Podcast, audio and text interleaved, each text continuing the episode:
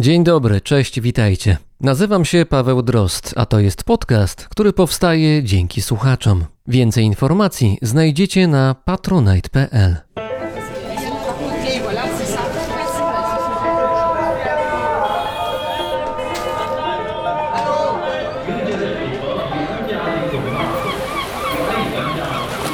Brzmienie świata z lotu Drozda.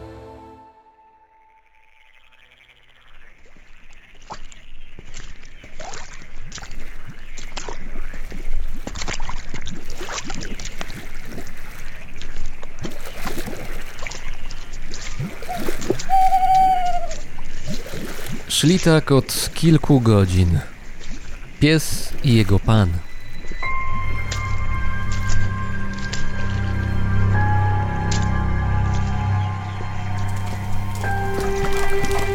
Ubrany w prostą sukmanę mężczyzna niósł zarzucony na plecy worek, który wkrótce miał zapełnić się cenną zawartością. Pies biegł przodem. Co chwilę zatrzymywał się, węsząc i wpatrując się w czerń. W jego nozdrza uderzała mieszanina ciężkich, zgniło bagiennych zapachów. Nieliczne drzewa, które przetrwały w tych niegościnnych stronach, rzucały na wędrowców wątłe cienie. Nad nimi świecił księżyc pełni. Mężczyzna znał drogę. Był to już wcześniej, gdy możny pan z miasta złożył u niego zamówienie i wysłał na poszukiwania. Zadanie mogło skończyć się bardzo źle, ale wizja sowitej zapłaty zagłuszała wątpliwości.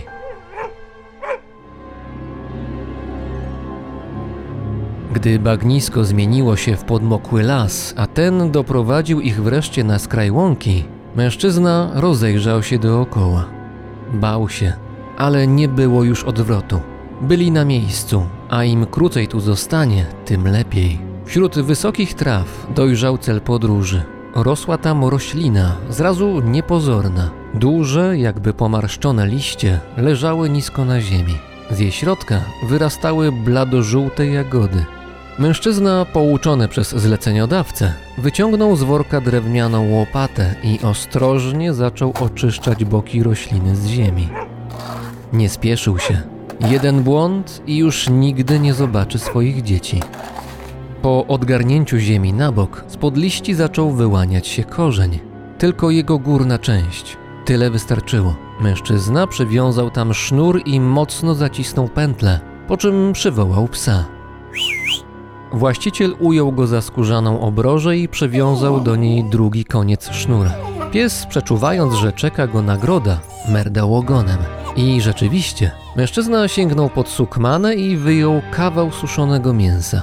W innych okolicznościach zwierzę nie mogłoby liczyć na taki rarytas, ale teraz było inaczej. Pies pochwycił mięso w locie i natychmiast zaczął jeść. Mężczyzna tymczasem, nie wykonując gwałtownych ruchów, zaczął wycofywać się do ściany lasu. Ostrożność oznaczała życie.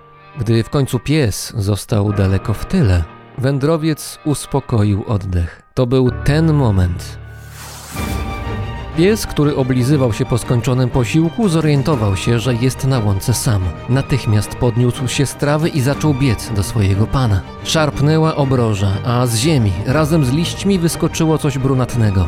Mężczyzna najsilniej jak potrafił przycisnął obie ręce do uszu.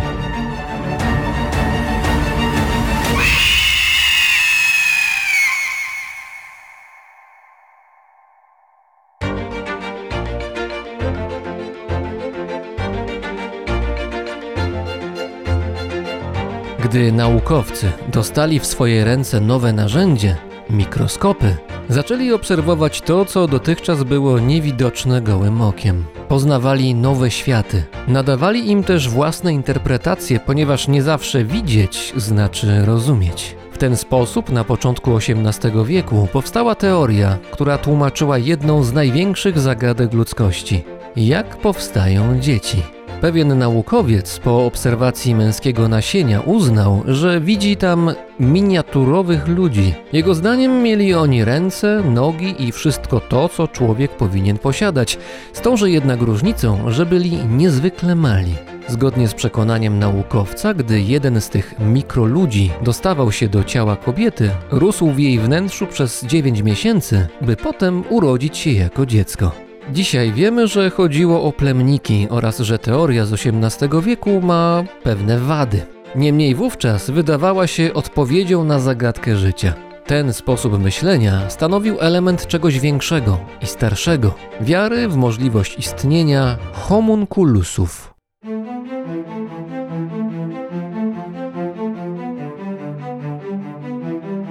Homunculusi powstali w głowach alchemików. Ci byli pewni, że nie tylko istnieje sposób na produkcję złota, trzeba było go tylko wymyślić, ale że również można powołać do życia miniaturowych ludzi, homunculusów. Pewien włoski alchemik zdobył sławę, ponieważ nie tylko stworzył ich aż dziesięciu, ale dodatkowo potrafili oni przepowiadać przyszłość. Dróg, by stworzyć, względnie wyhodować homunculusa, było kilka i wszystkie skuteczne. Zwykle wymagały od hodowcy niemało czasu i zachodu. Tak było chociażby z metodą, zgodnie z którą alchemik musiał.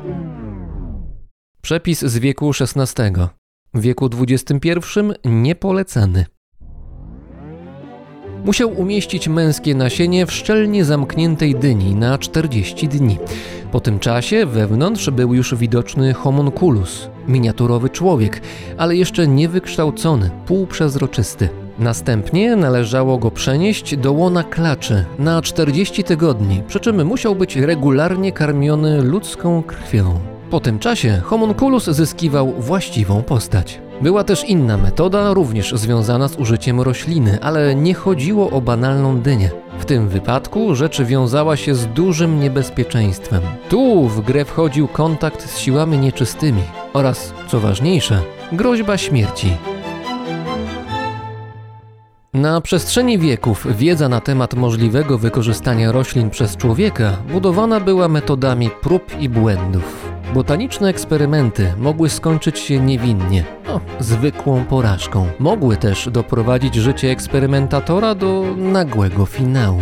Przecież to, że tojad, zwany pieszczotliwie mordownikiem, nie powinien wchodzić w skład sałatki, wiemy dzięki tym, którzy przed nami tego nie wiedzieli i nieświadomie położyli się na ołtarzu nauki.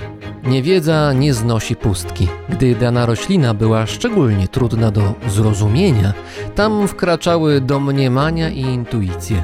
Te zaś karmione są ludzką wyobraźnią. Tak było kiedyś, tak jest i dzisiaj. Rośliny, które zdecydowanie wyróżniały się na tle swoich sióstr i braci, zyskiwały specjalny status i właściwości. Jedną z takich roślin była mandragora lecznicza.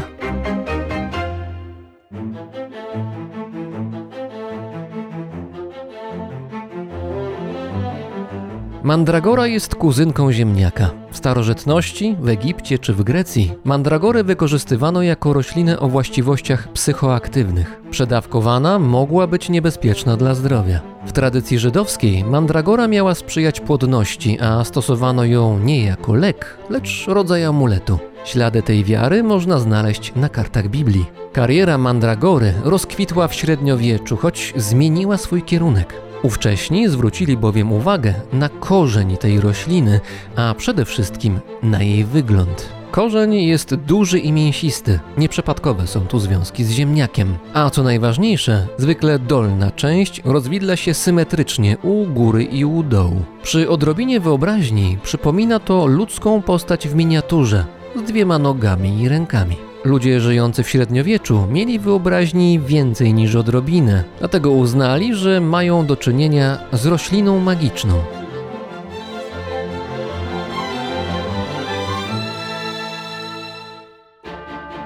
Istnieją różne wierzenia, zgodnie z którymi mandragora jest homunculusem, żywą istotą podobną do ludzkiej. Mogła być nieudanym dziełem Stwórcy Świata, mogła być też dziełem szatana. Dość powiedzieć, że niezależnie od opcji, mandragora wzbudzała zarówno lęk, jak i duże zainteresowanie. Mimo, że była rośliną dość powszechną, uznawano, że szczególnie chętnie rośnie pod szubienicami, ponieważ żywi się tym, co ze skazańców wypływa w chwili żegnania się z ich życiem.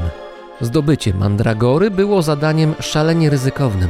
Gdy tylko roślina wyrywana była z ziemi i jej człekokształtny korzeń ujrzał światło dzienne, mandragora krzyczała ludzkim i jednocześnie nieludzkim głosem, co natychmiast zabijało tego, kto ją wyrwał. W ramach alchemicznego BHP powstała więc odpowiednia procedura, o której pisał już w pierwszym wieku naszej ery pisarz i polityk Józef Flawiusz. Najpierw trzeba było poluzować ziemię wokół mandragory, uważając, by korzeń pozostał na swoim miejscu. Następnie do rośliny sznurkiem przywiązywany był pies. Jego właściciel odwracał jego uwagę, następnie oddalał się żwawo na bezpieczną odległość, a gdy po chwili pies chciał do niego dołączyć, ciągnąc sznurek, wyciągał z ziemi mandragorę.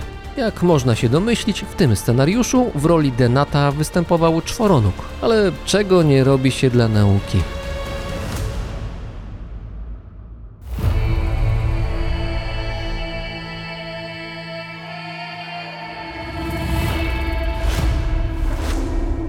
Mandragora była cenna nie tylko dla alchemików. Zbierały ją również czarownice ze Starego Kontynentu. Wieść niesie, że ta roślina stanowiła ważną część maści, którą wiedźmy potrzebowały do transportu. Zwykle ową maść wcierały w plecy. Po takim zabiegu czarownice mogły odbywać wygodne loty na spotkania we własnym gronie lub też ze swoim rogatym pryncypałem. Gdybyście chcieli stworzyć taką maść, uprzejmie informuję, iż w przepisie należy oprócz mandragory uwzględnić wilczą jagodę, szczwół plamisty, lulecznicę kraińską, lulka czarnego oraz bieluń i tojat. Znawcy tematu polecają też użycie tłuszczu pozyskanego z osób nieletnich wykopanych na cmentarzu, ale najważniejsza jest mandragora. Na dużą popularność tej rośliny w średniowieczu odpowiedział rynek. Co bardziej przedsiębiorczy handlarze jako mandragorę sprzedawali odpowiednio spreparowany korzeń przestępu białego, to roślina spokrewniona z dyniami, albo żeńszenia.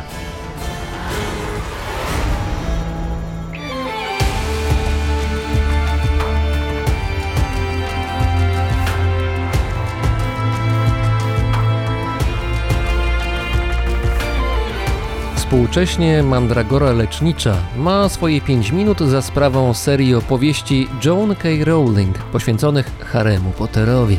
Książkowe mandragory są nieco większe niż te faktyczne i na pewno bardziej niebezpieczne. Oprócz zabójczego krzyku mają w swoim arsenale gryzienie, Obecnie w świecie realnym, poza książkowym, istnieją grupy nawiązujące do wierzeń i kultów przedchrześcijańskich, w których mandragora jest wykorzystywana jako roślina o właściwościach magicznych. Przykładowo, w sieci można kupić wyciąg z tej rośliny, która wspiera pomyślność właściciela. Można wcierać, można dodawać do świec lub kąpieli. Jedyne 70 zł za butelkę o pojemności 8 ml, plus koszty przesyłki. Świat nauki jest zgodny, że użycie mandragory lekarskiej do celów leczniczych jest ryzykowne i dopuszczalne jedynie w szczególnych okolicznościach.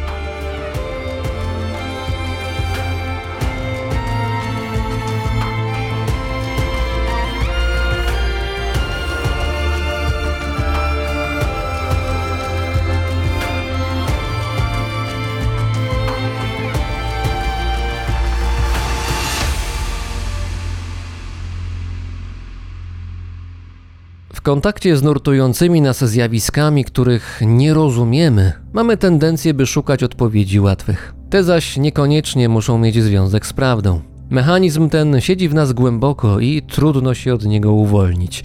Jest atrakcyjny, wygodny, przyciąga. Dzięki niemu uzyskujemy poczucie, że świat wokół nas rządzi się określonymi stałymi zasadami.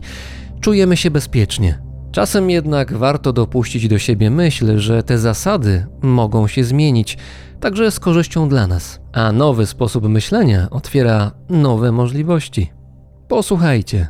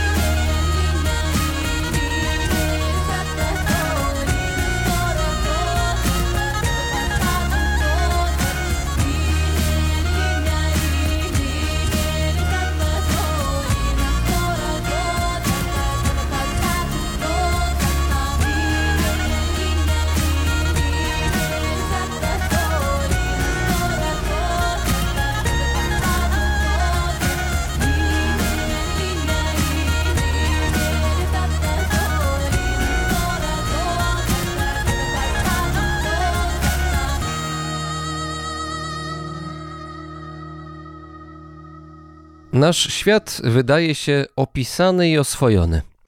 Wiemy, że w jego skład wchodzi kilka innych światów: świat zwierząt, świat roślin oraz świat grzybów. Tu polecam odcinek 105 brzmienia świata poświęcony grzybom właśnie. A co jeśli na naszą rzeczywistość składają się też światy inne? Co jeśli będziemy mogli czerpać z nich cenną wiedzę? Przy czym chodzi o coś, co znajduje się tu, na Ziemi, a nie gdzieś w odległych galaktykach. Razem z nami jest dr Maria Dębińska, antropolożka związana z Instytutem Archeologii i Etnologii Polskiej Akademii Nauk. Dzień dobry, witaj. Dzień dobry, dziękuję za zaproszenie. Będziemy rozmawiać o organizmach, których nazwa z początku może nie przysporzyć sympatii naszych słuchaczy. Śluzowce. W ludzkiej świadomości pojawiły się niedawno, ale historię to one mają prastarą. Mają prastarą, ale też nie wiem, dlaczego nazwa miałaby budzić jakieś nieprzyjemne skojarzenia. Wszyscy ze śluzem. Śluzowce. Wszyscy ze śluzem mamy kontakt codziennie i ze śluzu się wzięliśmy, więc wydaje mi się, że nie ma nic złego w tej nazwie. Chociaż no tak, one kiedyś początkowo jak zostały odkryte, to były uważane za grzyby, i teraz jak powiedziałeś o tym, że ta nazwa budzi jakieś dziwne skojarzenia, to właśnie zaczęłam się nad nią zastanawiać, że rzeczywiście jest trochę dziwna. No dobrze, to spróbujmy się pochylić nad, nad śluzowcami, niekoniecznie od strony językowej, ale jednak od strony biologicznej bardziej. Dawno, dawno, dawno temu, kiedy o człowieku nikt jeszcze nie marzył, w ogóle nie było żadnych zaczątków człowieka, niewiele było właściwie, ale śluzowce już były, one sobie istniały. Co to są za organizmy? Może na razie zostawmy kontrowersje, jeżeli chodzi o to, jak je dopasować w tym świecie naszym mhm. E, istot żywych, organizmów, ale no, co to jest śluzowiec w ogóle? Śluzowiec to jest jest bardzo stary organizm, który wyewoluował między 500 milionów a miliard lat temu. Trudno to do końca określić. I jest ciekawy z bardzo wielu powodów. Ta nazwa bierze się z tego, że ma dużo śluzów w środku, tak? I że jest takim żyjącym śluzem. Ale jedna z takich pierwszych rzeczy, które sprawiły, że różni naukowcy zaczęli się nimi interesować, to jest to, że one są jednokomórkowymi organizmami, które mają zdolność do tworzenia wielokomórkowych struktur. To znaczy w procesie agregacji pojedynczych komórek tworzy się wielokomórkowa struktura, która ma nowy kształt, nowe funkcje, robi nowe rzeczy i później ten cykl się powtarza, to znaczy ona się rozprasza. Ja mogę powiedzieć dokładnie, jak to wygląda. To znaczy są te jednokomórkowe organizmy, które nazywamy dzisiaj śluzowcami. Są to po prostu pojedyncze komórki, które szukają sobie pożywienia w otoczeniu. I w momencie, kiedy tego pożywienia jest mało, one potrafią połączyć się w jeden większy organizm. Ja spróbuję tutaj to dopasować do rzeczy, które być może są dla naszych słuchaczy jakoś bardziej obrazowo dostępne. To znaczy, to jest takie trochę Transformers, prawda? To znaczy, jest sobie coś małego i nagle w wyniku różnych okoliczności zamienia się pach w zupełnie w coś innego, w jakąś nową jakość. Dobrze rozumiem? Troszeczkę tak, troszeczkę tak. To znaczy Transformers Hmm, Transformers to jest samochód, który zamienia się w taką maszynę wojenną, prawda? No tak, ale jak jest kilka Transformersów ze sobą się połączy, to jest wielka maszyna wojująca. To wtedy właśnie mamy to coś nowego. Rzeczywiście. No ten śluzowiec też jest taką trochę maszyną wojenną. To znaczy on w momencie, kiedy ma dużo pożywienia i jest mu dobrze w formie tych pojedynczych komórek, to te pojedyncze komórki sobie chodzą i szukają tego jedzenia. Natomiast w momencie, kiedy trzeba walczyć o przetrwanie, to one tworzą dużą, widoczną gołym okiem strukturę, zamieniają się w taki w zależności też od gatunku śluzowca, to są rozmaite kształty. Mogą sobie Państwo wpisać w Google i zobaczą Państwo, jakie to są czasami kosmiczne kształty i kolory, które przyjmują śluzowce. Natomiast funkcją tego większego organizmu, wielokomórkowej struktury jest to, żeby zapewnić im przetrwanie i ona później wytwarza zarodniki. Te zarodniki podobnie jak zarodniki roślin czy grzybów, zostają rozproszone przez wiatr i się cykl powtarza. I znowu z tych zarodników powstają te pojedyncze komórki, które sobie spokojnie żyją, dopóki warunki środowiskowe nie sprawią, że muszą się zamienić w maszynę wojenną. Bardzo mi się podoba ta metafora. Ja przed chwilą ją wymyśliłem, naprawdę. Ale jeszcze może dopowiem, dlaczego to jest takie ciekawe. No, to jest ten moment, którego poszukują biolodzy, ale też matematycy, w którym te jednokomórkowe organizmy zaczęły tworzyć większe struktury. Więc ten proces, który można zaobserwować u śluzowca, badają różni naukowcy z różnych dyscyplin, poszukujący właśnie odpowiedzi na to, jak to się stało, że te bakterie, które zamieszkiwały Ziemię wiele set milionów lat temu, zaczęły się łączyć i zaczęły tworzyć wielokomórkowe organizmy. I ten śluzowiec pozwala nam to zobaczyć na żywo i zbadać ten proces. Jest trochę taką maszyną czasu, dzięki której możemy się cofnąć i próbować zrozumieć, jak to było, ale jeszcze wróćmy do może klasyfikacji śluzowców w świecie organizmów żywych. To nie jest zwierzę, to nie jest roślina, to nie jest grzyb, a jednocześnie powiedziałaś chyba, że śluzowiec może chodzić. Nie wiem, on robi tup, tup, tup, jak chodzi, czy no, jak on się zachowuje? Na jakiej zasadzie w ogóle on jest poza? To znaczy nie jest zwierzęciem, nie jest rośliną, nie jest grzybem, tylko właśnie jest śluzowcem. Można powiedzieć, że ten śluzowiec jest, w sensie nie te śluzowce, które widzimy współcześnie, no ale ewolucyjnie one są starsze po prostu i od grzybów, i od roślin, i od zwierząt. I one wyglądają dosyć podobnie do grzybów. Jak chodzą Państwo do lasu, to z pewnością widzą Państwo mnóstwo śluzowców, tylko myślą Państwo, że to grzyby. Mają również podobny do grzybów sposób rozmnażania się, to znaczy tworzą takie struktury, w których są zarodniki, te zarodniki rozprasza wiatr i w ten sposób następuje cykl, wygląda ich cykl rozrodczy. Natomiast w przeciwieństwie do grzybów potrafią się poruszać i one nie tuptają, one tak pełzają po prostu, no bo są taką, no takim workiem śluzu, który się przemieszcza i poszukuje na swojej drodze pożywienia. One też nie są aż takie dobroduszne, jak się wielu osobom wydaje, no bo są co prawda małe, no ale są to drapieżniki. One pożerają bakterie, które spotkają na swojej drodze, pożerają zarodniki grzybów i wszystko, co im się tam napatoczy, co nie jest dla nich toksyczne, po prostu wchłaniają i pożerają. Są czymś pomiędzy grzybem a zwierzęciem albo pomiędzy grzybem a bakterią. Trudno jest je zaklasyfikować. Początkowo były klasyfikowane jako grzyby, ale później w nowych klasyfikacjach one występują w królestwie protistów, ponieważ mają takie cechy, które sprawiają, że nigdzie nie pasują. Powiedziałaś o tym, że można je spotkać i zobaczyć gołym okiem w lasach polskich na przykład, ale to rozumiem, że w tej formie wielokomórkowej, bo w formie jednokomórkowej, no to nie jesteśmy w stanie ich zauważyć. To tylko przez mikroskop, tak, ale te wielokomórkowe formy widzimy gołym okiem w lesie i jest dużo dosyć popularnych śluzowców. Ja na przykład wielokrotnie widziałam coś, co się nazywa wykwit piankowaty. Taka żółta pianka to jest. Po angielsku potoczna nazwa tego śluzowca to jest dog vomit, e, ale nie jest aż tak brzydki. I ma taki intensywnie żółty kolor, więc można go łatwo zauważyć. Ale jest ich dużo i mają bardzo ciekawe i przepiękne kształty i naprawdę jak już się wie jak wyglądają, to widzi się je wszędzie. Jak już się wie czego szukać. Śluzowców jest wiele, ale teraz się skupimy na jednym. On jest chyba najczęściej w tej chwili badany, na pewno najwięcej emocji budzi wśród śluzowców wszystkich. Tutaj nazwa łacińska Fysarum polycefarum. Dobrze czytam? Tak, czyli wielogłowy śluz.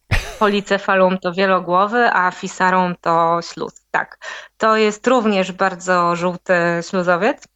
Bo jeszcze może powiem, to jest taki szczegół. Są śluzowce, które tworzą wielokomórkowe struktury, a są śluzowce, które tworzą coś, co się nazywa śluźnia, czy też komórczak. To znaczy, te komórki łączą się w takiego jednego wielkiego bloba, który nie jest podzielony na komórki, tylko w środku ma miliony jąder komórkowych, jest widoczną gołym okiem strukturą, może mieć 10 albo 20 centymetrów średnicy, ale cały czas w środku nie ma tych podziałów na komórki. Po prostu tworzy się tam w środku zupełnie inna struktura zrobiona z białek, które tworzą taką sieć kanalików. I tymi kanalikami ten śluzowiec transportuje jedzenie z jednego miejsca do drugiego. I to jest właśnie Fisarum polycephalum, które od 20 już chyba lat jest bardzo intensywnie badane nie tylko przez biologów, ale przez osoby zajmujące się sieciami, badaniem i tworzeniem sieci, optymalizowaniem sieci, ponieważ ten jednokomórkowy, pamiętajmy, to jest jedna ogromna komórka, ten jednokomórkowy organizm jest w stanie w bardzo efektywny sposób tworzyć sieci pomiędzy źródłami pożywienia. Więc się go zaprzęga do różnego rodzaju eksperymentów i zadań. Potrafi znaleźć wyjście z labiryntu, potrafi odtworzyć sieć kolei miejskiej wokół Tokio. To był taki bardzo słynny eksperyment. No właśnie, tu się musimy zatrzymać, bo rzeczywiście w Japonii śluzowiec, ten o którym rozmawiamy, zrobił wielką karierę. Jak połączyć jednokomórkowy organizm pod tytułem śluzowiec z tokijskim metrem? Ten eksperyment, na czym on polegał? Efekt był niezwykły, wizualny, to znaczy można było to zobaczyć, ale zacznijmy może od założeń. Założenia są takie, że jak mamy śluzowca w laboratorium, a nie gdzieś w lesie na jakimś spróchniałym pniu. Jeszcze trzeba uważać, bo śluzowce czasami uciekają podobno z laboratoriów. W związku z tym, że się poruszają, to mogą dokonać ucieczki. Mogą uciec, tak. Robią to nieustannie. Są w tym równie skuteczne jak ośmiornice. Tak, bo w laboratorium śluzowiec żyje na szalkach Petriego, czyli w tych okrągłych płaskich talerzykach, które pewnie Państwo widzieli w jakichś filmach czy przy innych okazjach. To są szalki Petriego i do nich się wlewa taką galaretkę, agar. Jak ktoś jest na wegańskiej diecie, to też może się spotkać z agarem, ponieważ to jest właśnie taki wegański zamiennik żelatyny, który pochodzi z morskich glonów i ten agar jest powszechnie używany w laboratoriach właśnie po to, żeby stworzyć taką galaretowatą powierzchnię, z której nie tylko śluzowiec, ale w ogóle mikroorganizmy mogą czerpać wodę i pożywienie. W tym agarze często są rozpuszczone jakieś składniki odżywcze i to się nazywa pożywka i na tym się hoduje grzyby, bakterie, cokolwiek. Tego śluzowca się kładzie na agar i daje mu się płatki owsiane do jedzenia, ponieważ płatki owsiane to jest jego ulubione pożywienie w warunkach laboratoryjnych. I nie tylko. Wystarczy kupić agar i płatki owsiane w supermarkecie i je wysterylizować w piekarniku albo w kuchence mikrofalowej i już mogą Państwo sobie hodować śluzowca w domu. Już widzę te hasła reklamowe płatków owsianych w sklepach. Twój śluzowiec to polubi. Nasze płatki, tak, są najlepsze dla śluzowca. Myślę, że można by stworzyć taką specjalną markę. No dobrze, to wróćmy do szalki Petriego. Wracając do Tokio, tak, i szalki, już jesteśmy blisko, więc mamy tą szalkę, mamy ten agar, mamy te płatki. No i wiemy, że śluzowiec jest bardzo skuteczny w tworzeniu sieci pomiędzy źródłami pożywienia. W momencie, kiedy znajduje to pożywienie, to tworzy białkowe struktury, które pozwalają rozprowadzać te składniki odżywcze po całej przestrzeni, którą zajmuje. Więc płatki owsiane położono w miejscach, gdzie są miasteczka, które łączy ta podmiejska kolej wokół Tokio.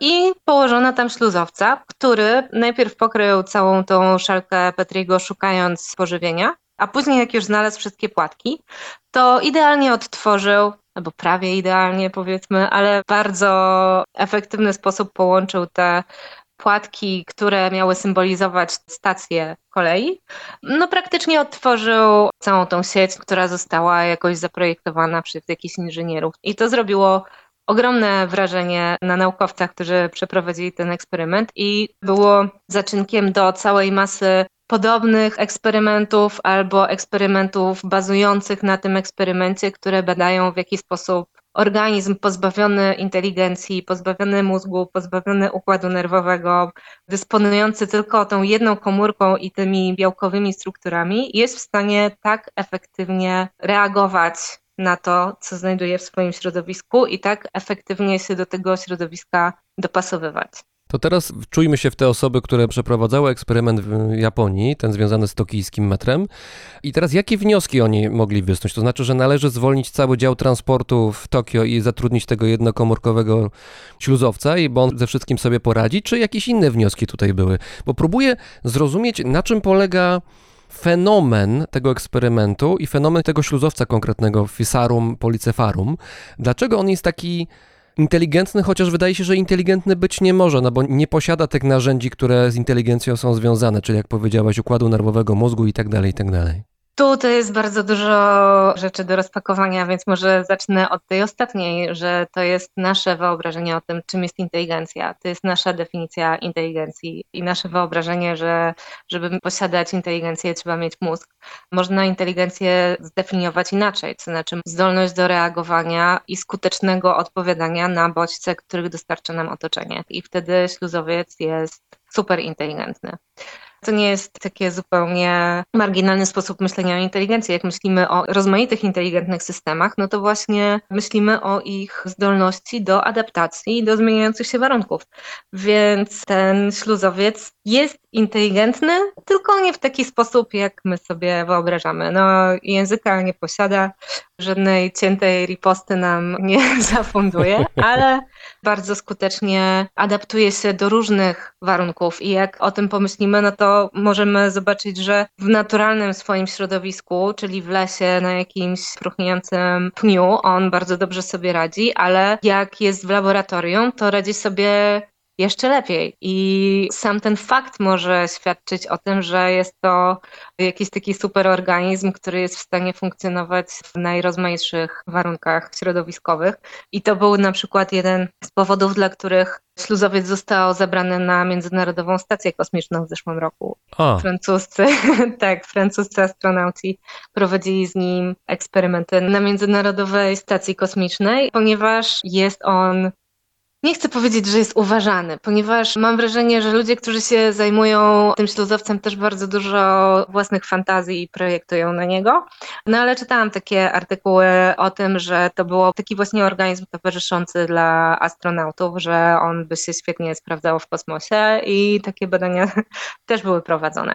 Trochę nie pamiętam, od czego zacząłeś swoje pytanie. Zacząłem pytanie od tego, czy w związku z tym eksperymentem w Japonii, on miał miejsce jakieś chyba 20 lat temu, prawda? Czy 15? Coś jakoś tak. Mhm. Czy wniosek był taki, że należy zwolnić wszystkich specjalistów od transportu inżynierów komunikacji w Tokio, bo śluzowiec sobie ze wszystkim poradzi, on sam znajdzie optymalne rozwiązania dla sieci połączeń? Czy wnioski jednak były inne, że oto mamy organizm, który nie wiemy jak działa, nie wiemy dlaczego działa, nie wiemy czym się kieruje, znaczy, mniej więcej wiemy, no rozumiemy jego powiedzmy motywację, ale dokładnie co w nim siedzi i dlaczego robi to co robi, tego nie wiemy. To mogę powiedzieć od razu. Na pewno głównym wnioskiem nie było to, żeby zwolnić wszystkich inżynierów oraz budowniczych oraz projektantów.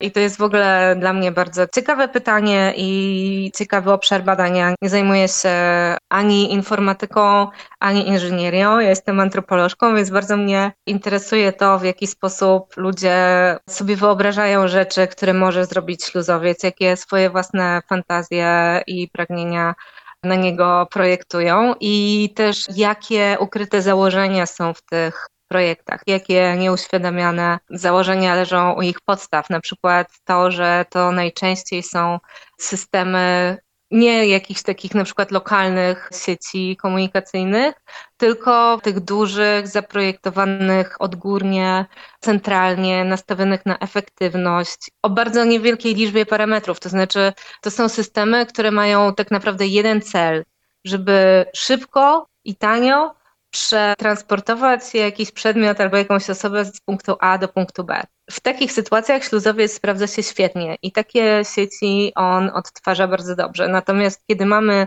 takie bardziej ludzkie sieci, które jak sobie wyobrazimy lokalne sieci dróg, z których korzystają różne rodzaje osób i różne rodzaje też e, pewnie zwierząt i które nie są nastawione wyłącznie na ten super efektywny transport, w których liczy się nie tylko punkt A i punkt B, ale też droga z punktu A do punktu B, to takich sieci śluzowiec nie potrafi zbyt dobrze otworzyć. Nie wiem, czy to jest jasne, co ja teraz powiedziałam. W dużym skrócie śluzowiec nie zwraca uwagi na wartości, powiedzmy, estetyczne drogi. Jego interesuje to, żeby to było szybko, łatwo i skutecznie. Te eksperymenty, w których śluzowiec jest używany do tego, żeby optymalizować jakieś ludzkie sieci, pod ludzkie podstawiają bardzo konkretne kapitalistyczne sieci, którymi ma płynąć kapitał oraz siła robocza z punktu A do punktu B. Mamy sieci, które nie są podporządkowane tym regułom i tym zasadom. Mamy rozmaite rodzaje ekosystemów, w których istnieją różne drogi, które służą różnym celom, które można używać na różne sposoby. I one są bardzo złożone i bardzo zlokalizowane, trudno je tak wyabstrahować i nie wiem, no żeby to było bardziej zrozumiałe dla Państwa, to jak sobie Państwo przypomną jakieś wakacje na wsi albo spacer w lesie, no to o to mi chodzi, że tam jest mnóstwo ścieżek, i mnóstwo sieci można tam zobaczyć. I one nie będą efektywne w takim prostym znaczeniu, że efektywność rozumie się jako najkrótszą drogę z punktu A do punktu B, ponieważ będą musiały uwzględnić jeszcze masę innych czynników.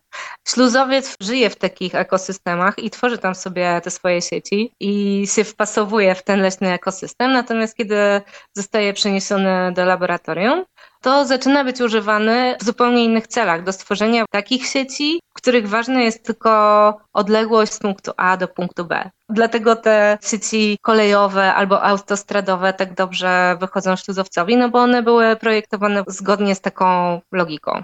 To, czym się zajmujesz, to jest badanie tego też, jak ludzie reagują na śluzowce, to znaczy jak myślą o nich, jak im się wydaje, że śluzowce działają, żyją i tak dalej. To może nad tym się zatrzymajmy. Śluzowiec w niektórych kręgach naukowych, ale też pozanaukowych czasami, bo też powiedzmy ludzie spoza ścisłych kręgów nauki śluzowcami się interesują, ten organizm uchodzi za, trochę za taki superorganizm. Jakieś nieodkryte coś, co spowoduje, że nie wiem, jakaś nowa brama ludzkiej świadomości w ludzkiej nauce się otworzy i przez tą bramę napłynie jakaś wielka światłość i odkryjemy coś, co zmieni nasz świat jako taki. Czy dobrze rozumiem? Trochę tak. Ja odnoszę takie wrażenie czasami, że ten śluzowiec jest świetnym ekranem na różne nasze fantazje o powrocie do jakiejś takiej bardziej harmonijnej formy życia. Żyjemy w świecie, który jest zupełnie pozbawiony równowagi, który zmierza ku licznym katastrofom. Mamy dużo rozmaitych lęków z tym związanych i też dużo wątpliwości dotyczących tego, jak odpowiadać na te problemy, jak je rozwiązywać. I śluzowiec, który w jakiś organiczny, spontaniczny, oddolny sposób całym swoim ciałem jest w stanie tworzyć struktury, które są i efektywne, i w zgodzie ze swoim otoczeniem i tak dalej. Jest takim świetnym ekranem, na którym można projektować fantazje. I nie chcę powiedzieć, że to są tylko fantazje, bo wydaje mi się, że możemy się bardzo dużo nauczyć od śluzowca. Tylko Wiele z tych pytań, których jest zadawanych śluzowcowi, wiele z tych problemów zostało już rozwiązanych na różne sposoby.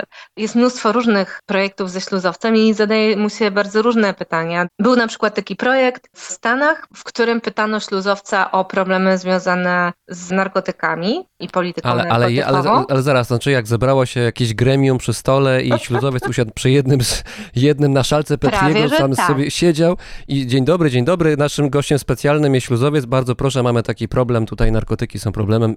Jakie masz rozwiązanie? Drogi śluzowcze. Ja chyba muszę opowiedzieć o tym e, dokładniej, gdyż to jest piękna historia. To miało miejsce w 2012 roku w koledżu Amherst w Stanach Zjednoczonych, o ile dobrze pamiętam.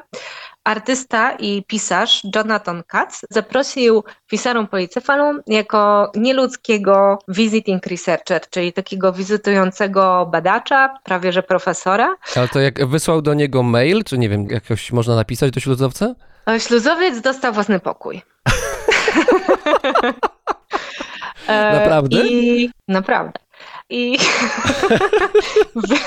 widzę, że nie wierzysz, że jest to trudne do wyobrażenia sobie, ale tak, właśnie to się wydarzyło. Był to, muszę podkreślić, taki artystyczny college.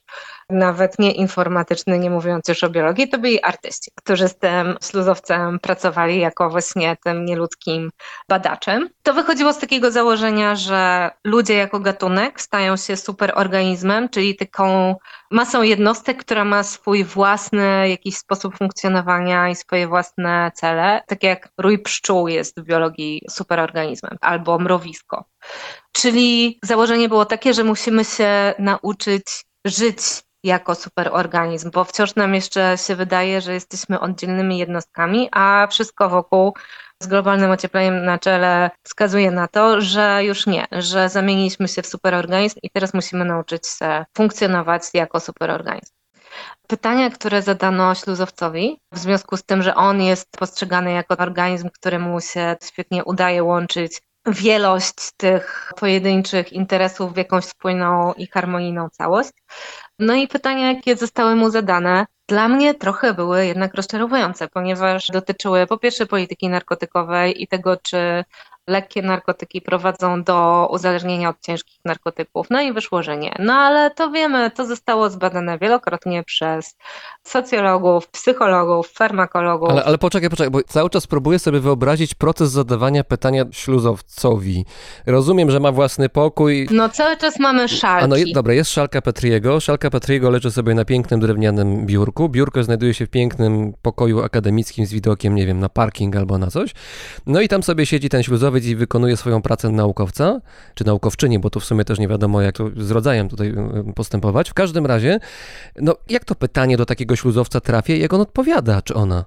No więc zawsze mamy tą szalkę, zawsze mamy tą galaretkę z agaru i w zależności od tego, jakie pytanie chcemy zadać, to albo otworzymy jakiś układ płatków owsianych na tej szalce i chcemy, żeby nam śluzowiec stworzył sieć, albo dajemy mu różne inne bodźce. Na przykład śluzowiec nie lubi światła, więc kiedy na środku szalki na przykład damy pasmo światła, a po dwóch stronach będzie ciemno, to możemy sprawdzić, czy śluzowiec przejdzie na drugą stronę, ile czasu mu to zajmie, czy w ogóle zostanie po swojej stronie i nie będzie chciał się przebijać przez tą barierę światła i tak dalej. Możemy mu dawać różne bodźce chemiczne, to znaczy są substancje, które on lubi i są substancje, których on nie lubi, bo są dla niego toksyczne, więc ten narkotykowy eksperyment był w ten sposób skonstruowany, że były różnego rodzaju substancje na tej szalce, które miały jakoś tam symbolizować te lżejsze narkotyki typu marihuana i te cięższe typu heroina, ale już w tym momencie nie pamiętam dokładnie, jakie to były substancje. No, w każdym razie zostało to skonstruowane tak, żeby sprawdzić, czy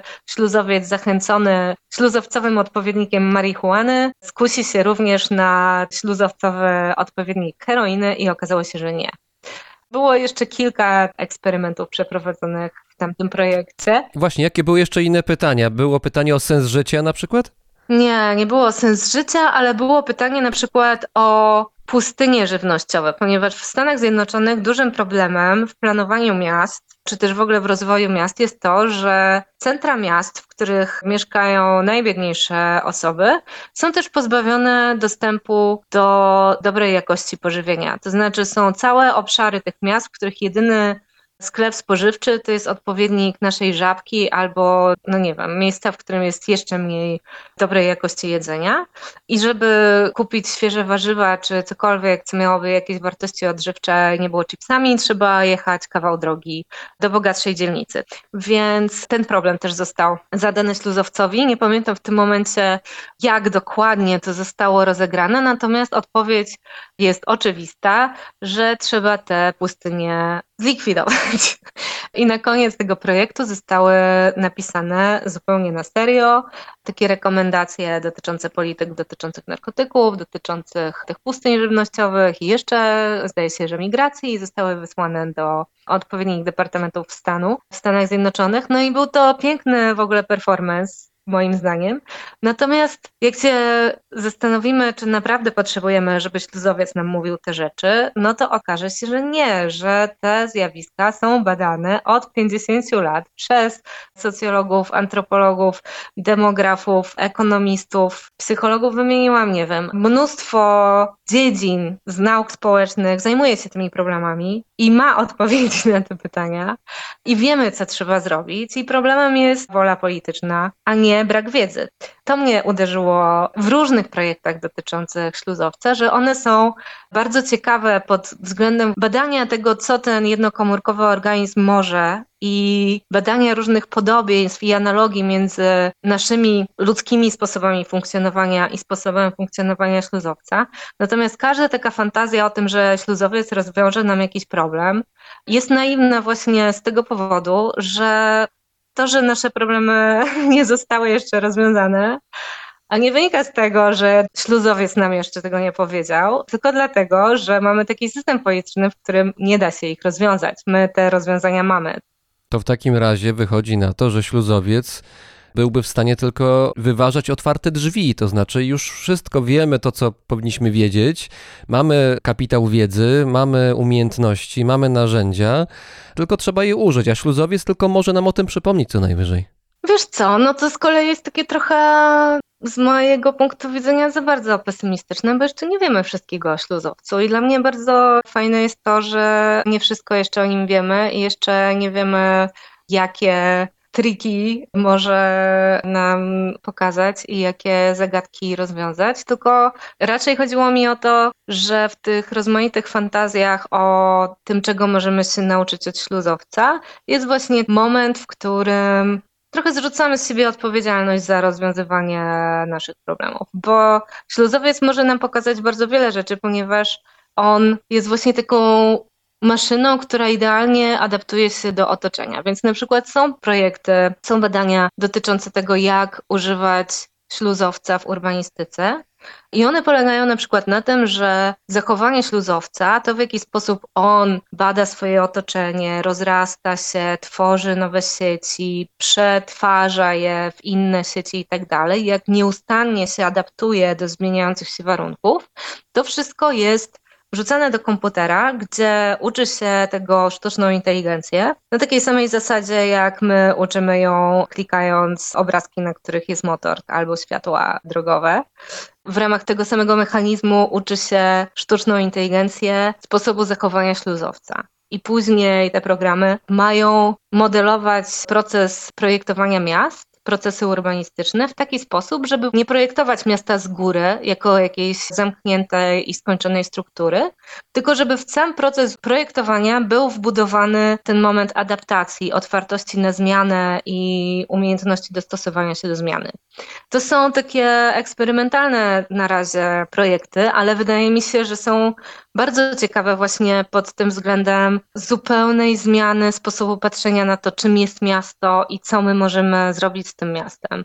Mając na uwadze wszystkie zmiany, które się dzieją i będą się działy, chociażby związane z wojną, imigracją, czy z globalnym ociepleniem, czy no jakby żyjemy w takim momencie, kiedy bardzo dużo się zmienia bardzo szybko, to wydaje mi się, że naśladowanie śluzowca może być przydatne. Tylko właśnie no, bez takiego naiwnego idealizowania go. No. Jest troszkę jakaś otoczka mistyczna, prawda, wokół tych śluzowców. To znaczy, troszeczkę urasta ten organizm do takiego, który ma jakoby jakąś ukrytą, tajemną wiedzę, która będzie zbawieniem dla wszystkich. Hmm. No może trochę tak. Jak we wrześniu zeszłego roku był śluzowiec na festiwalu Przemiany w Centrum Nauki Kopernik. Mieliśmy taki projekt dotyczący planowania miast. To bardzo dużo ludzi podchodziło i pytało, kiedy albo w ogóle jak śluzowiec projektuje te miasta. I ja za każdym razem musiałam mówić, że nie projektuje, że to jest że to jest jakiś taki bardzo abstrakcyjny model, który pozwala nam spojrzeć na rzeczy z innej perspektywy, że śluzowiec w niczym nam nie pomoże. To jest jedna wypełniona śluzem komórka i nasze problemy musimy rozwiązywać sami. Natomiast badanie tego śluzowca, patrzenie w jaki sposób on się zachowuje, poznawanie jego rozmaitych mechanizmów może nam otworzyć oczy na różne rzeczy, może nam pokazać rzeczy z nowej perspektywy. I to jest w śluzowcu bardzo cenne. Czego o śluzowcach jeszcze nie wiemy? Ja wiem, że to jest pytanie, które zakłada jakąś sprzeczność wewnętrzną, ale no może inaczej. Gdzie są obszary, w których być może śluzowiec jeszcze pokaże, co potrafi? Trudno mi powiedzieć, ponieważ tych obszarów badania różnych aspektów śluzowca jest tyle, że w zasadzie Wydaje mi się, że te sieci zostały już dosyć mocno wyeksploatowane, natomiast to, co się dzieje w środku śluzowca, w jaki sposób on wyczuwa swoje otoczenie i w jaki sposób te białka w środku się kształtują w odpowiedzi na zewnętrzne bodźce, to cały czas dostarcza rozmaitych nowych danych i nowych informacji. Bo to jest taki bardzo fundamentalny poziom interakcji między organizmem a otoczeniem, który można obserwować, i to jest, wydaje mi się, cały czas bardzo otwarty obszar badań, na którym możemy widzieć, w jaki sposób materia w ogóle sama się informuje, w jaki sposób następuje wymiana informacji pomiędzy nie tylko organizmami, ale też cząsteczkami w organizmach. W jaki sposób na różnych poziomach, od komórki po pojedyncze atomy, następują te interakcje będące skutkiem jakiejś wymiany informacji. I to mi się wydaje super ciekawe i to mi się wydaje obszarem, który dopiero się rozwija. W sensie rozwija się od dawna, ale jeszcze mnóstwo rzeczy tutaj jest do odkrycia. Bo przekładając to na język praktyki, to można powiedzieć, że jeżeli człowiek, nie wiem, wychodzi sobie na ulicę i widzi, że jedzie samochód właśnie, no to wtedy nie wejdzie na drogę, no bo będzie przejechany. Jak pada deszcz, no to reaguje, że się chowa pod daszek albo bierze parasol. Jak, nie wiem, jest bardzo zimno, to się ubiera. No reaguje używając zmysłów. Natomiast tutaj mamy ze śluzem do czynienia pewnym, prawda? I ten śluz, mimo tego, że jest, wydawałoby się, ograniczony w możliwościach obserwowania, w cudzysłowie, tego, co się dzieje dookoła, mimo tego jest w stanie reagować. Jakby nie mając narzędzi do tego, reaguje. I na tym polega ciekawostka. Tak, i to się też trochę wiąże z powrotem do cybernetyki. Cybernetyka to jest właśnie nauka o systemach, które same się regulują. I to jest taka dziedzina nauki, w której nie ma za bardzo podziału na żywe i nieżywe systemy.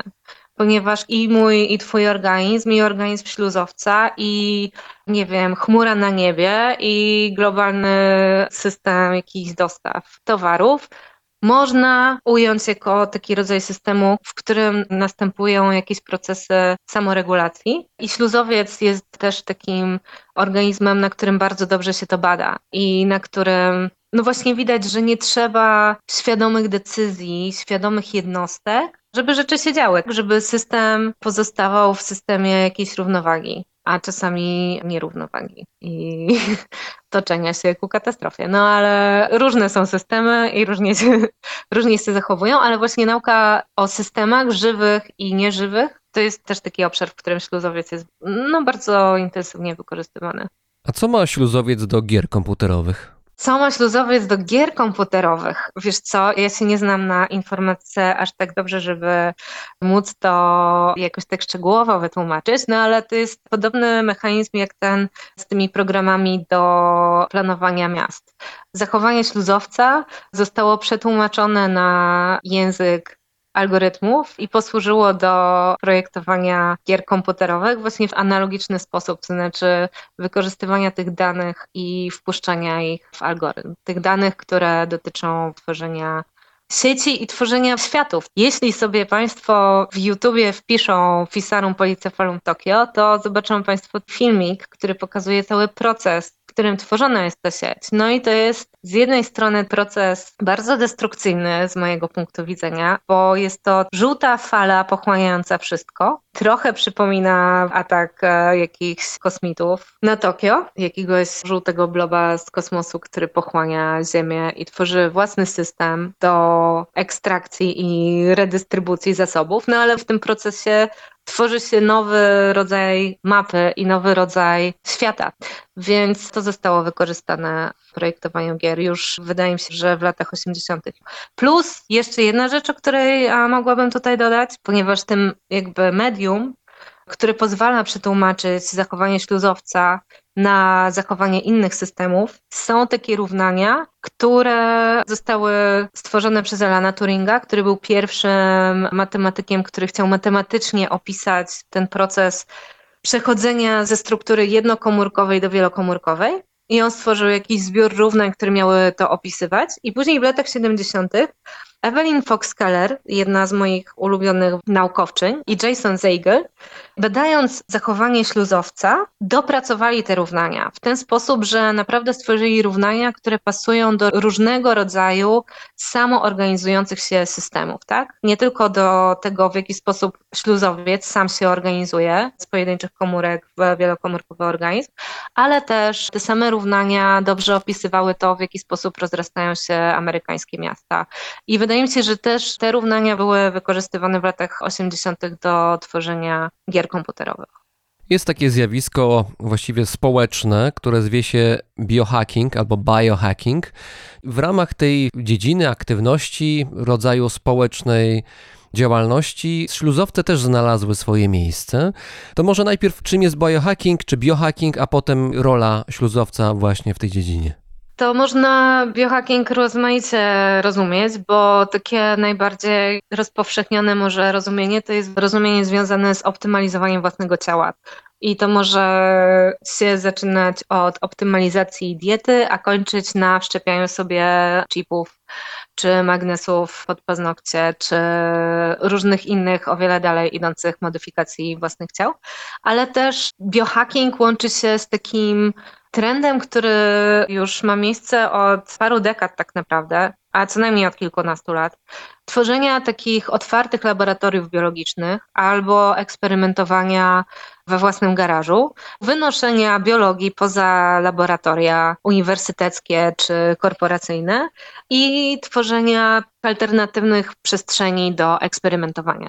I w tych przestrzeniach można właśnie no, pobawić się z rozmaitymi organizmami i to jest cała taka globalna sieć ludzi, instytucji i jakichś nieformalnych grup, które się tym zajmują.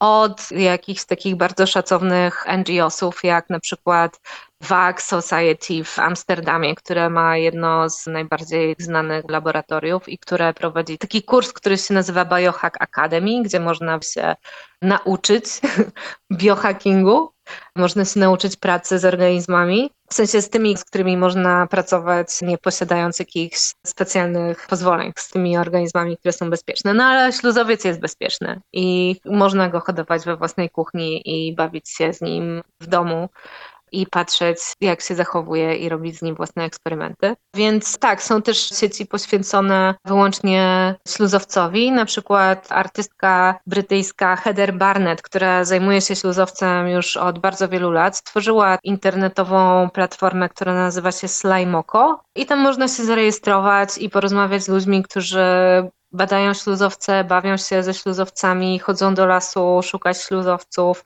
robią z nimi eksperymenty i są trochę hobbystami, trochę naukowcami, amatorami, a trochę osobami, które chcą eksperymentować w taki sposób, który nie jest jakoś zdeterminowany wszystkimi regułami, które obowiązują i też barierami w dostępie, którymi mamy do czynienia w takich oficjalnych laboratoriach. Świat naukowy poza systemem, poza uniwersytetami, poza laboratoriami, które mają jakieś afiliacje naukowe chociażby. Można powiedzieć, że z biologią mamy do czynienia na co dzień i wokół nas żyje mnóstwo organizmów widzialnych i niewidzialnych, bezpiecznych i niebezpiecznych. I to, że biologię się robi w tych laboratoriach, no to jest wynik procesu stabilizowania się różnych dyscyplin i różnych struktur akademickich i różnych ekonomicznych struktur. No ale ja tak o tym myślę, że ludzie zawsze eksperymentowali z różnymi organizmami, z różnymi roślinami, mieszali sobie różne ziółka, chodzili do lasu i patrzyli, co można tam znaleźć. I wydaje mi się, że biohacking to jest ta sama praktyka, tylko z użyciem nowoczesnych sprzętów, nowoczesnej wiedzy, no tego wszystkiego, do czego mamy dostęp, chociażby przez internet, czego możemy się dowiedzieć. No tak, no to jest taka biologia poza laboratorium. Hodujesz śluzowca w domu. Jak wam się żyje razem? Wiesz co, żyło nam się bardzo dobrze. Teraz e, śluzowiec jest w postaci sklerotium, to znaczy jest zasuszony na kawałku papieru, ale jak go położę z powrotem na wilgotny agar, to się obudzi i odżyje. Żyło nam się wspaniale, bo akurat była pandemia, więc utknęliśmy oboje w domu i mogłam sobie spokojnie z nim eksperymentować i zobaczyć, jak się zachowuje. I rzeczywiście jest w stanie uciec z każdej szalki i z każdego naczynia. Jest bardzo żwawym śluzowcem. A jak to się szybko dzieje, ten proces ucieczki? To trwa całe tygodnie, czy to jednak w godzinach się liczy? Wiesz co, on jak jest dobrze odżywiony, to porusza się centymetr na godzinę. O, to nieźle. Jak jest w dobrej formie, tak. Zależy od tego, jakie ma warunki. Jak wyjdzie z tej szalki i okazuje się, że jest tam jasno i sucho i zimno, no to ucieka z powrotem do szalki albo jakby stara się uniknąć tych nieprzyjemnych warunków. Ale to było bardzo ciekawe, bo ja miałam swoje pomysły na eksperymenty, ale one zawsze szły w jakimś innym kierunku niż założone na początku, bo albo bardzo trudno było mi stworzyć takie warunki, w których śluzowiec dobrze by się czuł, że było albo za jasno, albo za sucho, albo coś, nie wiem, agar wysychał. Śluzowiec, nie wiem, się obrażał i nie chciał rosnąć, ale też o wiele więcej mojej ciekawości budził śluzowiec, zachowanie śluzowca, kiedy ja mu nic nie każę, kiedy on sam sobie robi rzeczy po swojemu, więc w pewnym momencie przestałam próbować robić eksperymenty, tylko przynosiłam mu jakieś patyki i szukałam mu lepszych, nie wiem, pudełek, w których mógłby żyć na tym patyku, albo lepszego jedzenia, albo jakichś innych rzeczy. A jedzenie to jakie? Płatki owsiane, tak mówiłaś? Płatki, ale też może jest inne rzeczy. Te płatki są takie najbardziej ekonomiczne, łatwo jest je wystylizować i są przewidywalne, no ale właśnie jak się chce pobawić, no to można mu dać różne inne rzeczy, jakieś ziarna, głównie ziarna chyba mu dawałam. Makaron, no nie wiem. Ale w ramach zabawy to rzucałaś te patyki, żeby aportował, czy jak ta zabawa przebiegała mniej więcej? No nie, no kładłam mu patyka i zamykałam, żeby nie wystechł i później patrzyłam, czy już wszedł na patyk. A, okej. Tak mało dynamicznie. To jest jeszcze jedna rzecz, o której nie powiedzieliśmy, a to jest bardzo ciekawa historia, że śluzowiec się uczy. O, Były takie eksperymenty ze śluzowcem, że naświetlano go w regularnych odstępach czasu, w którymś miejscu szalki pojawiało się światło i śluzowiec po jakimś czasie był w stanie przewidzieć, że to światło się tam pojawi i się wycofać z tego miejsca. To jest jeszcze jedna niezwykła umiejętność śluzowca, że on się uczy. Na przykład jak ten śluzowiec jest u mnie już tyle czasu, to nie wiem, czego on już się nauczył. Pewnie jest już zupełnie innym śluzowcem niż taki, którego się spotyka w lesie. no jak ten śluzowiec stał obok regało z książkami naukowymi z zakresu antropologii, to już nie wiadomo, co tam potrafi. W tej chwili jest na urlopie, tak? To znaczy jakoś taki zaschnięty jest trochę. No teraz jest zaschnięty, tak. Jak będę miała powód, żeby go obudzić, to go obudzę. A jakieś imię ma? Nie. nie, nie nazwałam go. Może czas, może się nauczy i będzie reagował na imię. No właśnie mam takie poczucie, że może nie trzeba aż tak traktować go jak człowieka i antropomorfizować. Śluzowiec nie posługuje się językiem, więc musiałabym mu jakieś imię wymyśleć, które nie byłoby w języku, a to już jest dosyć skomplikowana sprawa. W ramach Polskiej Akademii Nauk należysz do zespołu antropologii niezdyscyplinowanej. To brzmi jak instytucja, w której zapewnione są pewna dowolność w pracy, egzekwowanie jej wyników też jest raczej dowolne, no generalna swoboda bycia panuje. To brzmi jak, jak raj dla pracowników i piekło dla pracodawców. To jak to jest? Nie mogę się wypowiedzieć z perspektywy pracodawców, ale chyba na razie nie ma wielkich zastrzeżeń do naszej pracy. Natomiast antropologia niezdyscyplinowana wzięła się właśnie z tego, że osoby, które są w tym zespole, zajmują się różnymi zjawiskami, nie tylko biologią, ale różnymi zjawiskami, które trochę wykraczają poza tradycyjne obszary zainteresowania antropologii i starają się prowadzić dialog z innymi dyscyplinami i starają się patrzeć na zjawiska z bardziej interdyscyplinarnej perspektywy. Stąd się wziął ten zespół, więc on pięknie się nazywa, ale to, czym się zajmujemy, to jest namysł nad metodologią nauk społecznych, a zwłaszcza antropologii, w momencie, kiedy te granice dyscyplin zostają trochę przekroczone, no bo pojawia się na przykład właśnie taki śluzowiec i trzeba się jakoś dogadać i z informatykami, i z biologami, i z urbanistami. I zastanawiamy się, jak to, jak to wpływa w ogóle na metodologię badań antropologicznych, na nasze metody, na nasze sposoby zadawania pytań, na nasze sposoby w ogóle badania i wchodzenia w relacje, w interakcje z osobami, które spotykamy w tak zwanym terenie.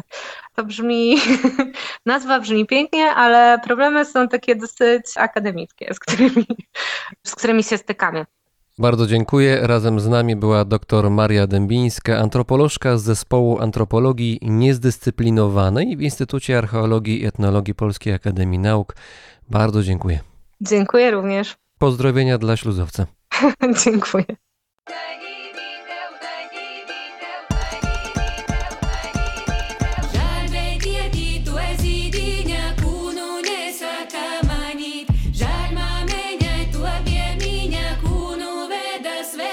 out. Not to a cook.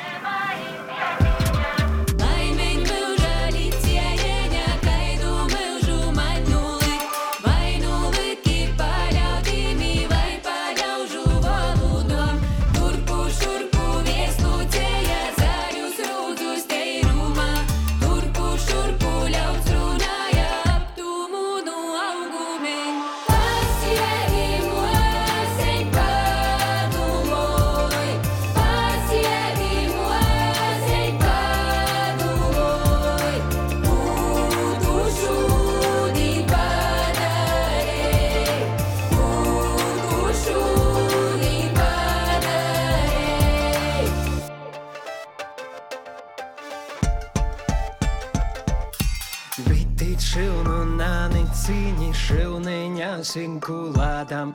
Mosiņ tautu nāni cīņi, tauteņos dzīvodām. Ej, mosiņa tauteņos dzīvoj skaiški nūkojus, lai slavīten toli tapki jaunokējai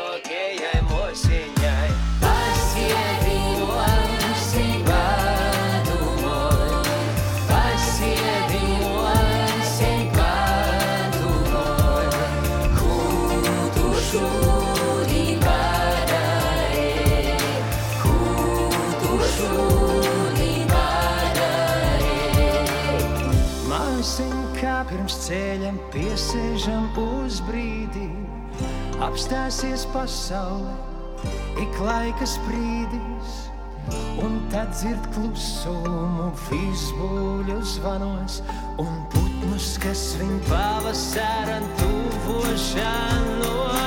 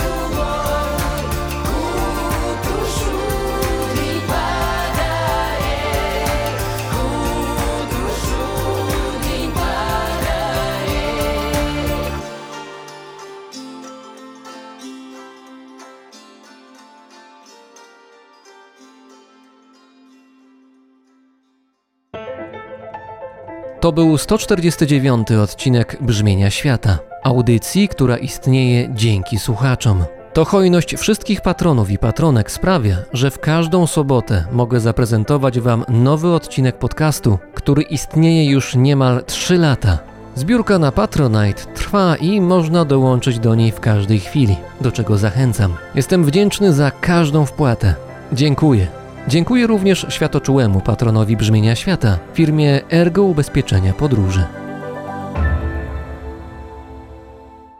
Paweł Drost, czyli ja, mówi Wam dobrego dnia.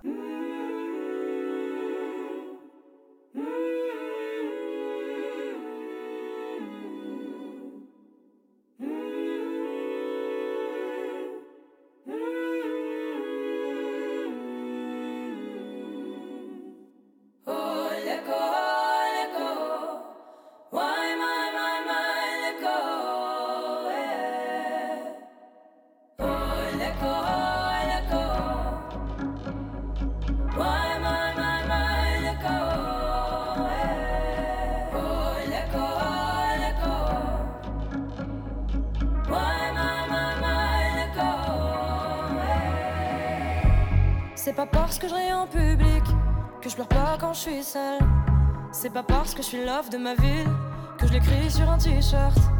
C'est pas parce qu'on se gueule dessus qu'on s'aime pas en crever. Pas parce que je fais l'amour tous les soirs que je l'ai trouvé. Oh.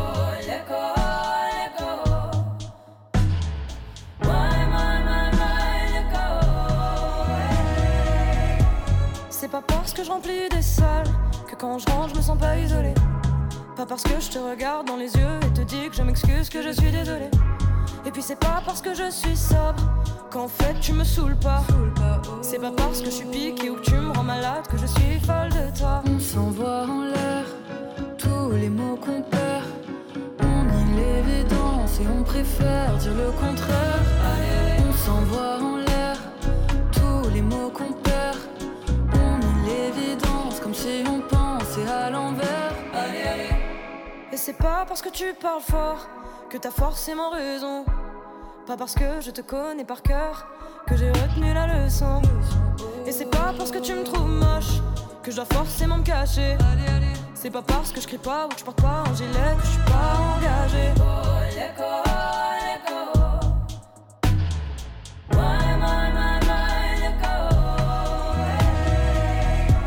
C'est pas parce que je dors dehors que je ne rêve plus de toi.